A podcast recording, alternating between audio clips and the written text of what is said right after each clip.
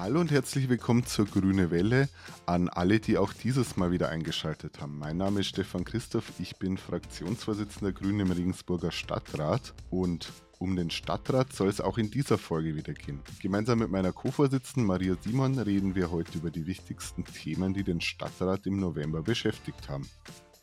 Hallo, auch ein herzliches Willkommen von meiner Seite. Ich bin, wie bereits vorgestellt, Maria Simon, zusammen mit Stefan, Fraktionsvorsitzende der Grünen im Regensburger Stadtrat. Heute sprechen wir zusammen noch mit weiteren Gästen über die Regensburger Stadtbahn, einen Antrag zu InMigraKit und vielen weiteren Themen. Lasst uns doch gleich anfangen.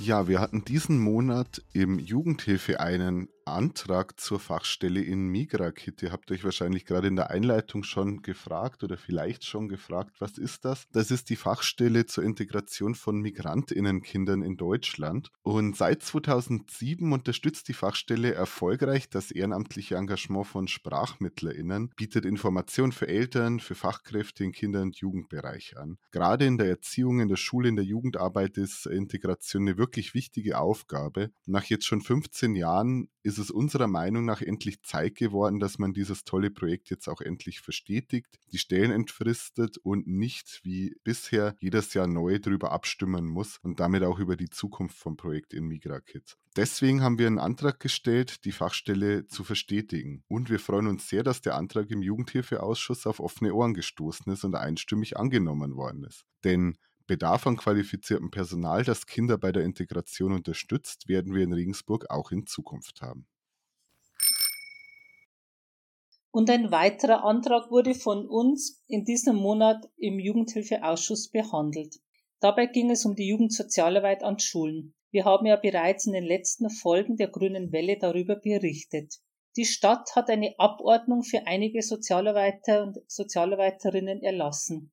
Die SozialarbeiterInnen werden nicht in ihrem bisherigen Arbeitsfeld der Jugendsozialarbeit an Schulen, kurz JAS genannt, arbeiten, sondern stattdessen für einige Monate für die Inobhutnahme unbegleiteter minderjähriger AusländerInnen. Für 3 Monate ist vorerst geplant. Während das natürlich auch eine sehr wichtige Aufgabe ist, bringt die Abordnung aus der Jugendsozialarbeit an Schulen auch viele Probleme mit sich. Unsere Stadträtin Theresa Eberlein hat den Antrag im Jugendhilfeausschuss vorgebracht. Theresa, kannst du uns sagen, worum ging es uns in dem Antrag und wie hat sich die Koalition und der Jugendhilfeausschuss verhalten?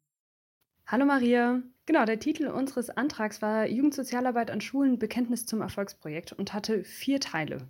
Der erste Teil war, dass wir uns ganz grundsätzlich für die Weiterführung von Jugendsozialarbeit an Schulen aussprechen. Das teilen alle in diesem Ausschuss. Der zweite und dritte Teil waren dann Berichte, einmal wie viele Fälle aufgelaufen sind und zum zweiten wie die Förderfähigkeit der Stellen, wie es um die bestellt ist. Zu den Fällen konnte man ganz wenig sagen, dahingehend, dass einfach keine SozialarbeiterInnen vor Ort sind, die dann aufnehmen, wo eben Themen auffallen, auflaufen und eben nicht bearbeitet werden. Das ist ja auch selbsterklärend. Und zum Zweiten die Förderfähigkeit, und das finde ich wirklich dramatisch und das hätten wir anderweitig auch gar nicht mitbekommen, hätten wir es nicht nachgefragt. Die Jugendsozialarbeit wird vom Freistaat gefördert und hier ist es so, dass dadurch, dass sie abgeordnet sind, für jeden vollen Monat die Förderfähigkeit durch den Freistaat nicht bezahlt wird. Das heißt, da verlieren wir tatsächlich Geld als Stadt und eben nicht nur Geld, sondern eben auch Jugendliche, weil sie eben nicht betreut werden. Und dann der 4. Teilbereich, da geht es eigentlich um die logische Konsequenz, wenn man sagt, einem ist Jugendsozialarbeit an Schulen wichtig, dass man sich dann auch gegen die Abordnungen ausspricht. Und da war ich dann wiederum relativ alleine, das heißt, alle finden es toll, niemand möchte Konsequenzen daraus ziehen. Vielen Dank, Theresa, für die Ausführungen. Hier zeigt sich wieder einmal, dass die Sparmaßnahmen am Personal wirklich auch Menschen, in diesem Fall Kinder und Jugendliche, direkt betreffen. Wir bleiben hier auf jeden Fall dran. Seit dem 16. November gehört die Stadt Regensburg zu den Preisträgerkommunen des European Energy Awards. Dazu gratulieren wir ganz herzlich. Das klingt ja erstmal nach einer tollen Auszeichnung für die Stadt. Sind wir also doch auf dem richtigen Weg? Stadträtin Anna Hopfe kann uns das näher erklären. Anna, was hat es mit dem Preis auf sich? Ja, Stefan, also der European Energy Award ist ein europäisches Gütezertifikat, das Gemeinden in ganz Europa für ihre Klimaschutzpolitik verliehen werden kann. Allein in Bayern haben dieses Jahr 7 Kommunen diese Auszeichnung erhalten, darunter eben auch Regensburg. Und unsere Stadt hat den Award vor allem bekommen für das multifunktionale Haus für Energie- und Umweltbildung Rubina und für das Förderprogramm Regensburg Effizient. Und du merkst schon, das sind beides eben grüne Erfolge, grüne Projekte aus der letzten Wahlperiode. Entsprechend freuen wir uns schon sehr über diese Auszeichnung. Aber ob die aktuelle Stadtratskoalition diesen Award verteidigt und quasi für ihre Klimaschutzpolitik verdient hat, das ist doch zumindest fraglich. Wenn ich mir anschaue, dass die Transformation der REWAG schleifen gelassen wird, weil unter anderem kein Konzept für die Abkehr von Erdgas in der städtischen Wärmeversorgung vorliegt, aber auch für die eigenen städtischen Liegenschaften liegt noch kein Sanierungsfahrplan vor. Also gibt es hier noch sehr viel zu tun. Danke für die Einordnung, Anna.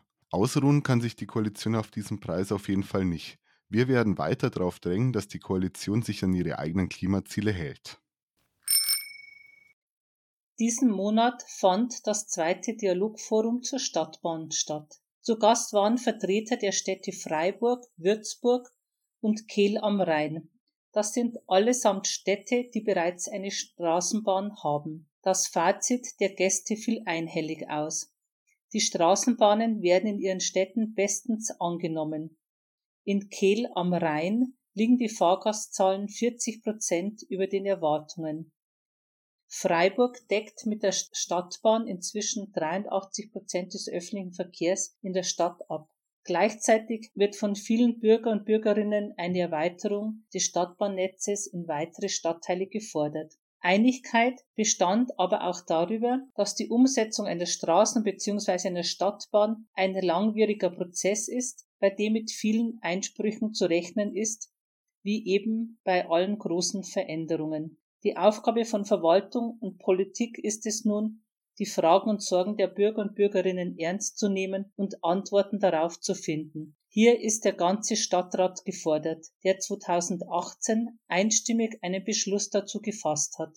Diese politische Unterstützung vermissen wir gerade sehr. Wir werden uns trotzdem weiter für die Stadtbahn einsetzen. Die Beispiele aus Freiburg, Würzburg und Kehl haben uns gezeigt, dass es die Sache wert ist, sich für die Stadtbahn einzusetzen. Damit unser ÖPNV-System attraktiver wird, brauchen wir ein leistungsstarkes und emissionsfreies System. Das gelingt uns nur mit der Stadtbahn. Die Stadtbahn nützt der ganzen Stadt, auch wenn es erst nur 2 Linien gibt. Und sie ist ein wichtiger Baustein für die Verkehrswende in der Stadt, damit mehr Menschen auf den öffentlichen Nahverkehr umsteigen. Ein sehr interessantes Thema. Bleiben wir doch mal bei der Stadt Freiburg. Diesen Monat waren gleich 4 von unseren Stadträtinnen vor Ort. Da warst du dabei, Maria, die Munir Shahedi, Michael Achmann und Hans Teufel. Und weil Freiburg von der Größe her durchaus mit Regensburg vergleichbar ist und sich ähnliche Probleme darstellen, könnte man die Stadt ja durchaus als Vorbild in der einen oder anderen Sache hernehmen. Hans, hat sich euer Ausflug nach Freiburg denn gelohnt? Habt ihr vielleicht Beispiele für Projekte gesehen, die auch in Regensburg gut funktionieren könnten? Beispiele gibt es mehr als genug. Die Freiburger Stadtbahn zum Beispiel ist so erfolgreich, dass alle Quartiere, die bisher nur mit Bus erreichbar sind, auch unbedingt eine haben wollen. Neue Bebauungsgebiete werden als erstes an die Tram angebunden. Quer durch die Innenstadt fährt die Stadtbahn im Mischverkehr, das heißt Fahrräder, Fußgänger und die Stadtbahn teilen sich ohne größere Probleme den Straßenraum. Die Freiburger Innenstadt ist aber sehr lebenswert. Die Freiburger verbringen sehr gern ihre Freizeit dort.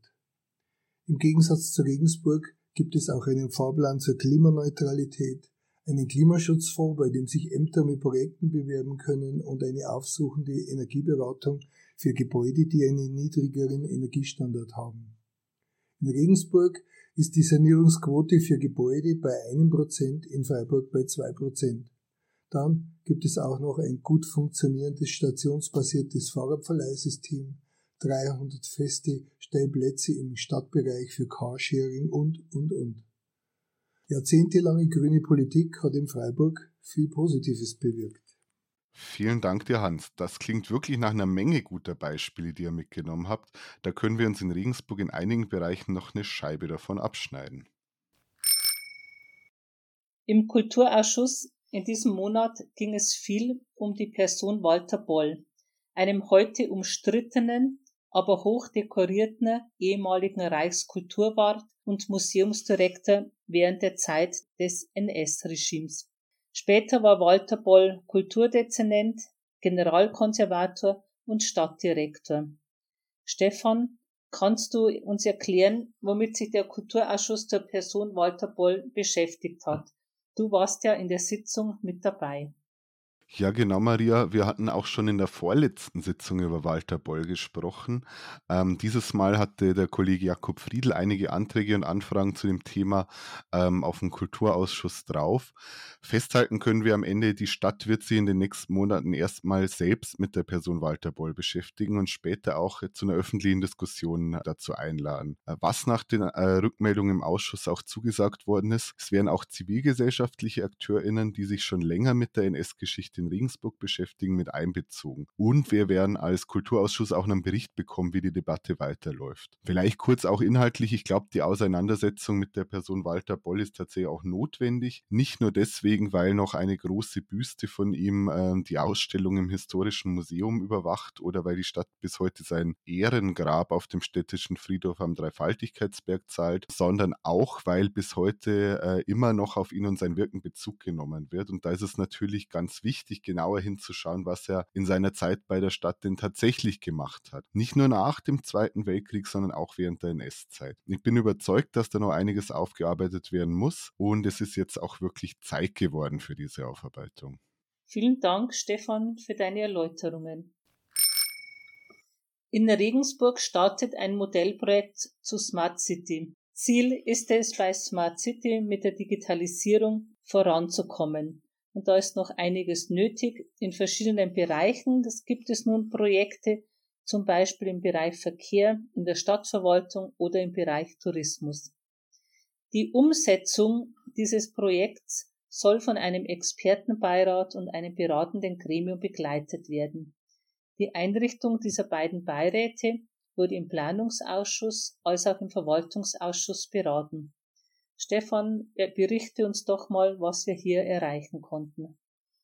Ja, wir hatten auf jeden Fall einen grünen Erfolg, beziehungsweise einen Erfolg für einen Antrag, den wir gemeinsam mit dem Kollegen Jakob Friedl gestellt hatten. Wir wollten nämlich, dass die Binary Kitchen als Mitglied in den Smart City Beirat aufgenommen wird. Die Binary Kitchen ist ein Verein in Regensburg, der sich beschäftigt mit Technologiefragen aus einer zivilgesellschaftlichen Sicht und auch mit Technologiebildung. Und ich glaube, der ist wirklich sehr gut aufgehoben in diesem Beirat. Wir haben am Anfang der Sitzung im VfB-Ausschuss die Mitteilung bekommen, dass die Verwaltung den Verein jetzt mit aufnehmen möchte in die Mitgliederliste und damit war unser Antrag positiv erledigt. Das hat uns sehr gefreut. Ein zweiter Antrag, den wir noch hatten, wurde leider nicht positiv übernommen. Der wurde leider abgelehnt. Wir wollten nämlich noch VertreterInnen des Stadtrats als nicht stimmberechtigte, also als beratende Mitglieder in den Smart City Beirat mit aufnehmen. Ich glaube, es ist wirklich sehr wichtig, dass auch der Stadtrat und die Mitglieder des Stadtrats Bescheid wissen, was wirklich da drin passiert, sich an den Debatten auch beteiligen können. Ich glaube, wir müssen es uns als Stadtrat auch zutrauen, uns selber da Expertise zum Thema Smart City zu haben oder wenn man sie nicht haben sollte, wie vielleicht manche andere Fraktionen sich anzueignen. Deswegen ist es sehr schade, dass das abgelehnt wurde, aber wir werden das Thema Smart City natürlich trotzdem weiter begleiten.